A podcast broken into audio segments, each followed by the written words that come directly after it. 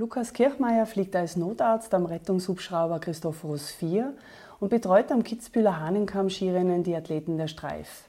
Der Intensivmediziner ist primar im Bezirkskrankenhaus Schwarz und neben Covid-19-Patienten auch für das 17-köpfige Ärzteteam der Anästhesie verantwortlich. Lukas Kirchmeier ist dreifacher Familienvater und nutzt sein Fahrrad zum Dampfablassen. Er kann, wie er selbst sagt, gelegentlich schon mal ausflippen, wenn Inkompetenz und Dummheit von Menschen in verantwortungsvollen Positionen in den Vordergrund kommen. Der naturverbundene Mediziner holt sich seine Urlaubsbilder aus der Toskana und wurstelt in seinem Garten, um einen coolen Kopf zu bewahren. Nadines Resilience Chat. Die Profigolferin Nadine Rass ist Expertin für Resilienzcoaching. In ihrem 15 Minuten Quick Podcast interviewt die erfahrene Trainerin dazu besondere Menschen. Lukas, danke, dass du da bist. Danke für deine Zeit. Du kommst ja gerade aus dem Dienst. Das ist sicher mega anstrengend für deinen Körper. Haben Mediziner und besonders Notärzte einen besonderen Charakter oder sind sie deiner Meinung nach einfach belastbarer wie andere Menschen? Das ist eine interessante Frage. Einen besonderen Charakter kann ich nicht erkennen, weil in unserem Berufsstand gibt es ganz unterschiedliche Persönlichkeiten, bunte Vögel, ganz fokussierte Menschen, ruhige Charaktere, aber grundsätzlich setzt der Job eine körperliche und mentale Fitness bzw. Belastbarkeit voraus. Und wir zahlen gesundheitlich sicher einen Preis dafür, das äh, weiß man, dass gerade Nachtdienst äh, den Körper belastet. Ja. Patienten im Schichtdienst haben äh, doch erhöhtes Risiko, bestimmte Erkrankungen zu bekommen, aber auf der anderen Seite sind wir ein Berufsstand, der eben gerade nicht von Kurzarbeit betroffen ist und auch nicht von Arbeitslosigkeit im Moment Stimmt. geprägt ist. Also so alles andere wie weniger Arbeit, gell? Genau, der Stress ja. fällt weg. Okay. Du, äh, Lukas, du hast sicher einmal äh, einen Punkt erreicht, wo relativ viel um deine Ohren war. Warst du selber auch einmal an einem Punkt, wo du echt gemerkt hast, das war zu viel für mich? Und wenn ja, wie bist du da wieder rausgekommen?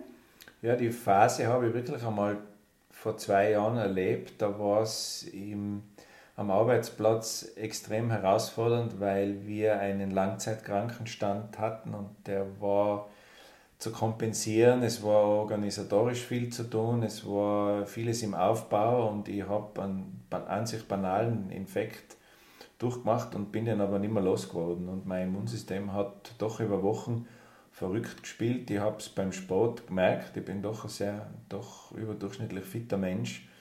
Aber das hat mich dann sehr zum Nachdenken gebracht. Mhm.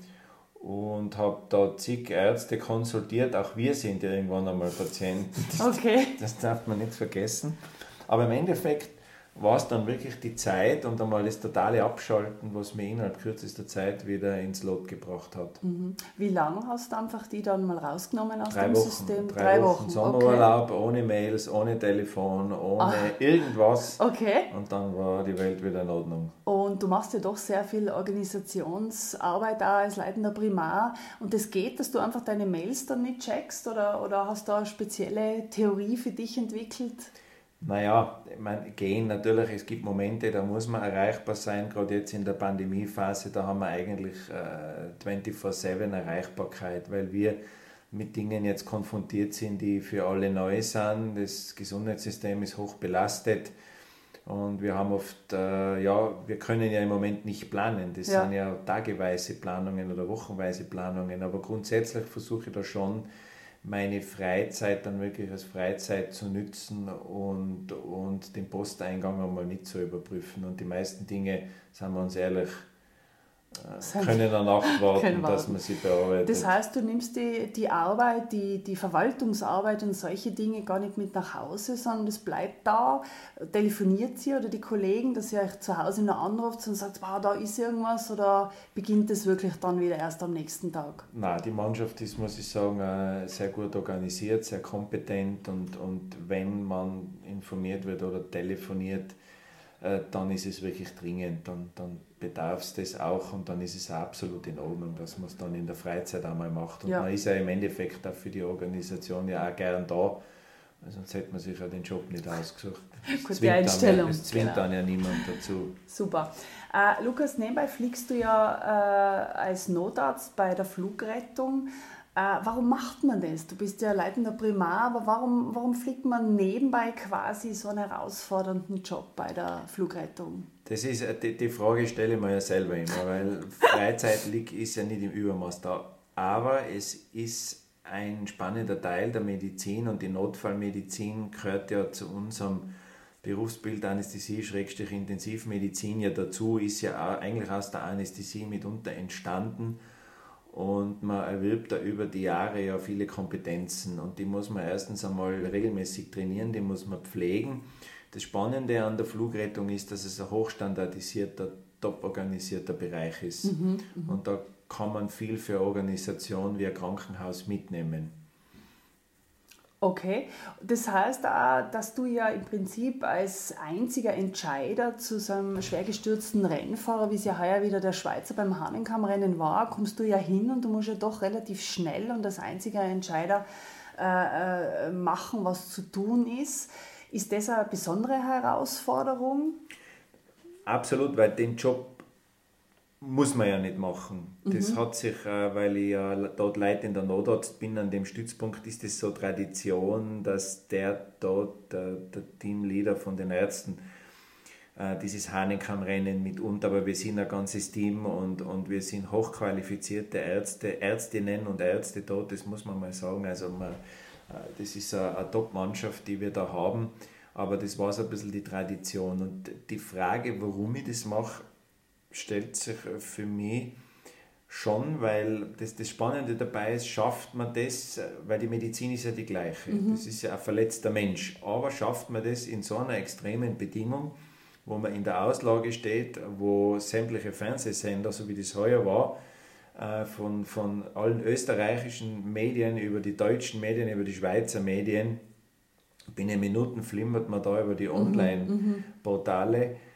man ist da extrem exponiert und schafft man es in so einem Setting, seine Leistung fokussiert im Team nämlich, mhm. und das ist der Punkt. Nicht, man ist ja nur ein Teammitglied, schafft das Team unter solchen Bedingungen so zu funktionieren mhm. äh, und das abzuarbeiten. Und das ist, das ist eigentlich die Herausforderung an dem Ganzen. Ja, verstehe, verstehe.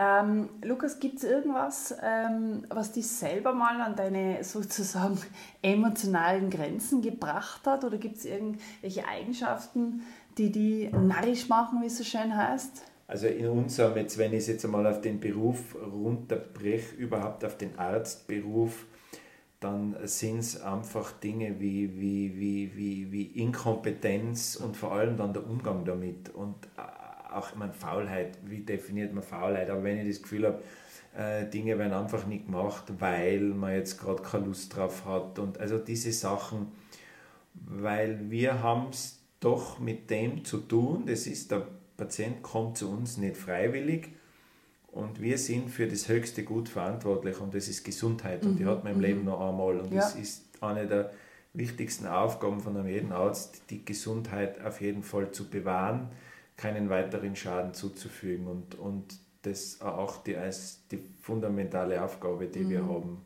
Ich gehe natürlich davon aus, dass du in deinem Team jetzt keine faulen Kollegen hast, aber generell, weil du sagst Faulheit oder nennen wir es vielleicht einmal Trägheit, äh, kann es sein, dass man das vielleicht im zweiten Moment anders sieht? Oder, oder wie gehst du dann, gehst du dann auf die Leute los oder gibt es da Worte also, oder flippst du dann einmal aus, wie ich die kenne? Nein, man muss, man muss jetzt schon, man muss jetzt schon sagen, nur weil jemand, die, das, den ersten Fehler, den man ja macht, ist, dass man erwartet, dass alle anderen so tickt wie einer selber. Mhm. Das muss man mal aufgeben, dann lebt es sich schon mal leichter. Man mhm. muss einmal erkennen, dass jeder Mensch wirklich ihm ganz speziell auszeichnende Talente und Qualitäten hat und was vordergründig vielleicht einmal wie Zögern, wie, naja, sagen wir mal, mangelnder Esprit, um das jetzt vorsichtig zu formulieren, erscheint, ist vielleicht einmal eine, eine Zurückhaltung, die in mancher Situation mehr hilft als ah. schadet. Mhm. Und, und mit den unterschiedlichen Charakteren umzugehen, macht gerade das spannende Moment in der Mitarbeiterführung aus. Das mhm. ist ja das Interessante. Aber am Ende des Tages, oder es gibt schon Momente, wo man vielleicht aus der, wie wir es nennen, Performance heraus dann schon einmal, so kenne ich die auch, vielleicht einmal ausflippt oder einfach dann ja. auch einmal ein Wortgefecht, oder? Kommt. Ich denke, das ist zulässig, ja. weil man ist ja auch noch ein Mensch und manchmal braucht man ja selber die emotionale Reinigung. Ja, ja, absolut, verstehe. Äh, Lukas, du selber bist ja ärztlicher Leiter, verheiratet mit einer ebenfalls sehr umtriebigen Medizinerin. Dann habt ihr noch drei Kinder und eben bist Notarzt. Äh, sag mal bitte, wie bringst du das alles unterm Hut? Naja, ich meine, ein, gutes Selbstmanagement oder Zeitmanagement, das müssen wir ja heutzutage alle haben. Das, das äh, gerade wenn man Familie, Beruf, wenn man auf diesen Feldern einmal da unterwegs ist, das braucht es. Aber grundsätzlich habe ich ein Verständnis von meiner, von, meiner, von meiner Gattin, von meiner Ehefrau, weil die denselben Beruf macht und auch für den lebt und brennt. Und wenn du die Dinge, die, du, die dir wichtig sind, ähm, wenn du das schon mal gern machst, dann wird die Zeit in der Arbeit ist ja keine Belastung. Mhm. Das ist ja, es fühlt sich ja manchmal eher an wie Abenteuerspielplatz. Mhm. Cool, wenn man das sagen kann, so soll es ja sein. Äh, um das jetzt nicht schön zu reden, es gibt extrem mühsame Tage, es gibt zähe Tage, es gibt lange Termine, schwierige Besprechungen, aber das gehört halt dazu. Ähm, aber ganz ehrlich, ist, wenn man in andere Berufsgruppen schaut, es gibt viele Branchen, da wird gar nicht danach gefragt, ob jemand jetzt länger bleiben will, mhm. der muss einfach länger bleiben. Und wir haben ja immer noch den Luxus, dass wir uns den Job ja haben selber aussuchen mhm. können. Wir machen ja das, was wir gern tun. Und das allein ist schon ein, ein, ein hohes Gut im Leben. Mhm. Und das ist sicher eine sehr erfüllende Tätigkeit, weil der Patient dir ja dann doch auch mit seinem Leben, mit seiner Gesundheit auch dankt, oder? Erlebst du auch Danke? Absolut, gerade jetzt in der Pandemie, muss ich sagen, haben wir, haben wir irrsinnig viele äh, Dankes, also Karten bekommen, E-Mails, auch wirklich persönlich von Angehörigen. Das haben wir selten in, in, in dem Ausmaß erfahren wie jetzt und das, das gibt dann irrsinnig mm. viel. Ja, Dankbarkeit. Gell? Ähm, Tod, äh, befremdliches Thema in unserer Kultur. Auch der Nichtmediziner ist teilweise völlig überfordert. Du bist es als Arzt natürlich gewöhnt, mit Schmerzen, Verletzungen und natürlich auch mit dem Tod des Menschen umzugehen. Berührt es dich, äh, wenn du einfach alles gegeben hast und dann nur mit dem Tod eines Menschen feststellen kannst? Oder wie gehst du mit dem Tod um? Ich meine, die, die, die, die, die, der gesellschaftliche Umgang mit dem Tod ist ja, ist ja eine unheimliche Tragödie, weil wir leben in einer Zeit, wo wir den biologischen Alterungsprozess immer noch weiter hinauszögern wollen, bis man dann gebotoxt, geliftet und da macht man Fett abgesaugt und plötzlich tot umfallen und wir sind dann trotzdem tot und haben nicht länger gelebt. Das wäre ein also neues Thema dann, da soll man das extra ja, da, besprechen, da, da das wir aus. gerne interviewen. Also der Tod als, als, als, elementares, als elementarer biologischer Endpunkt ist einmal einfach zu akzeptieren. Mhm. Und ich, ich, ich habe da immer dieses schöne Zitat von Marcus, Marcus Aurelius, äh, der Tod lächelt uns täglich an. Das Einzige, was wir machen können, ist zurücklächeln. Okay. Und der ist immer da. Ja. Also selbst wenn wir jetzt rausgehen und uns ins Auto setzen oder Skifahren gehen oder Skitour gehen oder also es passieren ja die unheimlichsten Dinge oder man kann ja einfach so tot umfallen, mhm. weil irgendwas Medizinisches passiert. Also das, das, das ist ja, das Ereignis ist omnipräsent. Das zweite ist der berufliche Aspekt. Natürlich löst es schon Emotionen aus, weil wir haben, ob das jetzt in der Notfallmedizin ist oder in der Intensivmedizin, immer wieder doch ähm, einfach sehr schicksalshafte Verläufe und man, man, der, der gestorben ist, der hat es ja hinter sich, der muss einem ja nicht leid tun. Sterben ist ja, wie, der, wie Dummheit, der Betroffene kriegt es ja meistens ja, nicht aber mit. wenn man dann das ganze familiäre Leid herum ja, sieht, ja. die Trauer, wenn dann Kinder zurückbleiben oder, oder, oder umgekehrt Eltern Kinder verlieren. Also das sind ja überhaupt, ja. Das, das ist schon ein Thema, das je älter man wird, umso mehr erlebt man diese Verlustsituation anderer Menschen mhm. als, als, als ja, schon sehr fundamentales Ereignis, weil man ja selber auch schon Menschen verloren hat. Das sind entweder Großeltern gestorben, Elternteile oder die besten Freunde. Das haben wir ja mhm. alles schon mitgemacht. Ja, wir haben ja einen gemeinsamen ist, Freund. Genau. Absolut, ja. Also das heißt, auch als Mediziner geht es gerade, wie du sagst, mit Kindern am wenigsten nicht einfach nur vorbei, das quasi gehört dazu, sondern du spürst Nein. schon auch, dass es Tage gibt, wo es die mehr berührt. Also tote Kinder ist das, ist, das ist das Schlimmste, was man erleben kann, aber es ist es macht, Alter macht ja in der, in der Betrachtung des Todes eigentlich keinen Unterschied, Mhm. weil ein 80-Jähriger, der stirbt, der ist auch Opa und Vater und Mhm. ist dann für die Leute einfach weg. Und das ist, das ist äh, der fehlt dann Das im heißt, wenn Leben ich- vieler ich- Menschen. Ja, das heißt, wenn ich richtig verstehe, der Tod selber ist es nicht, aber was die eher berührt, ist dann das, das Schicksal drumherum, Die- der Angehörigen und die, Ja, diese die, Emotionen, der Verlust. Zurückgebliebenen. Ja, ich meine, ja. Natürlich kann man sagen, jemand, der mit einem gewissen Alter stirbt, der hat sein Leben gehabt, der Ja. hat vieles Schönes erlebt, der hat viele Dinge, aber, aber er ist dann halt einfach unwiederbringlich weg. Mhm. Und das, Verständlich, ja. Zufriedenheit würde mich noch interessieren vom Herrn Doktor selber. Lukas, was bereitet dir Freude, Zufriedenheit? Was motiviert die?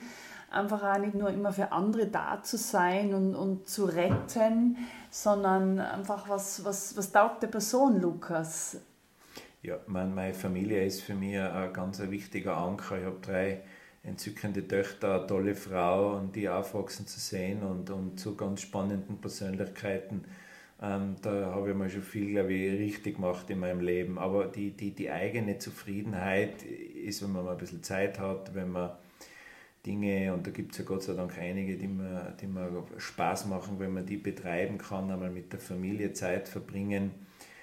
Ähm, und letzten Endes einfach die, die, das Leben einmal so anzunehmen, wie es ist. Also immer auf der Suche zu sein nach irgendwas, nach dem tollsten Urlaub, nach dem perfekten Moment. Wir leben ja auch so in einer Zeit, wo alles, äh, diese Selbstinszenierung, ich halte es für einen Irrweg. Man muss da sofort raus aus der Spirale. Die Leute äh, müssen einmal aufhören, sich da immer zu präsentieren, weil man jagt doch was hinterher, was man eh nie erreicht. Absolut, das Und sind die, eigene, sehr und die geerdet. eigene äh, Fehlbarkeit, man ist, nobody is perfect, jeder macht Fehler und, und man hat einmal ein paar Kilo zu viel, ein paar Kilo zu wenig und, und, und, und das ist doch okay so. Ja, ja. Ähm, Lukas, wenn du sagst, eben diese Situationen, also in deiner beruflichen Laufbahn, Nachtdienste, du hast genauso wie Unternehmer eine Art Ergebnisdruck. Es soll ja ein positives Resultat, eine Operation soll gut verlaufen und es gibt genauso unerwartete Situationen oder zeitintensive Dienste. Das ist einfach auch aus Resilienztrainersicht ein riesen Stresspotenzial für deinen Körper, also nicht nur der Geist, sondern der Körper. Äh, verrat mir bitte, was machst du selber persönlich, um in Balance zu bleiben?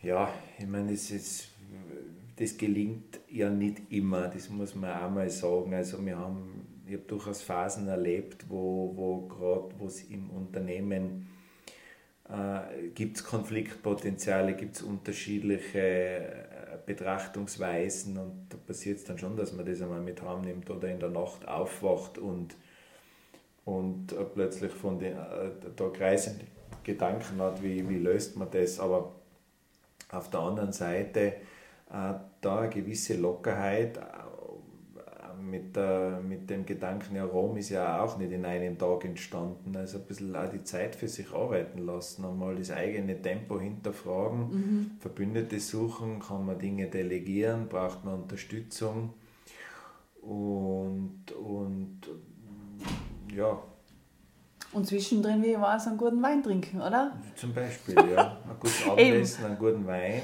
ein paar gute Gespräche und den Horizont erweitern und Das dann geht es schon wieder. Cool, deshalb wird Zeit, dass wir den Virus hinter uns bringen, damit wir wieder in den Süden äh, kommen, wo der wahre Wein wächst. Lukas, ich wünsche dir ganz, ganz viel Kraft für deine Zeit, für deine medizinischen und persönlichen Herausforderungen. Danke für das super coole Gespräch. Ja, danke dir.